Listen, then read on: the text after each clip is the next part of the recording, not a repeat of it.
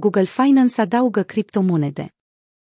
Google Finance, un site de date financiare întreținut de gigantul motor de căutare, are de acum o Security and No Change comisionțiune dedicată pentru cripto.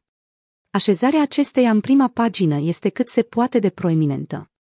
În partea de sus a paginii, unde utilizatorii pot compara prețurile, cripto este listată lângă celelalte piețe implicite, precum Statele Unite, Europa, Asia și monede, Security and No Change comisionțiune dedicată monedelor tradiționale, Forex. Pentru mulți entuziaști cripto, mișcarea făcută de Google indică o adopție din ce în ce mai largă a activelor digitale.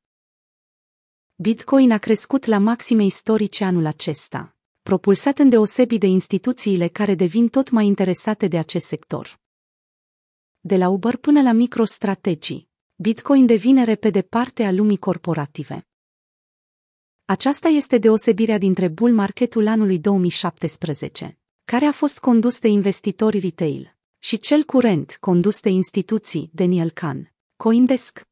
Potrivit Google Trends, căutările pentru Bitcoin din ultimele luni nu le-au egalat pe cele de acum trei ani, când Bitcoin a stabilit un maxim la 20.000 de dolari. În ciuda graficului de mai sus, termenul cripto beneficiază de mai multe căutări în prezent decât Google Finance. Cripto devine parte a cupolei financiare.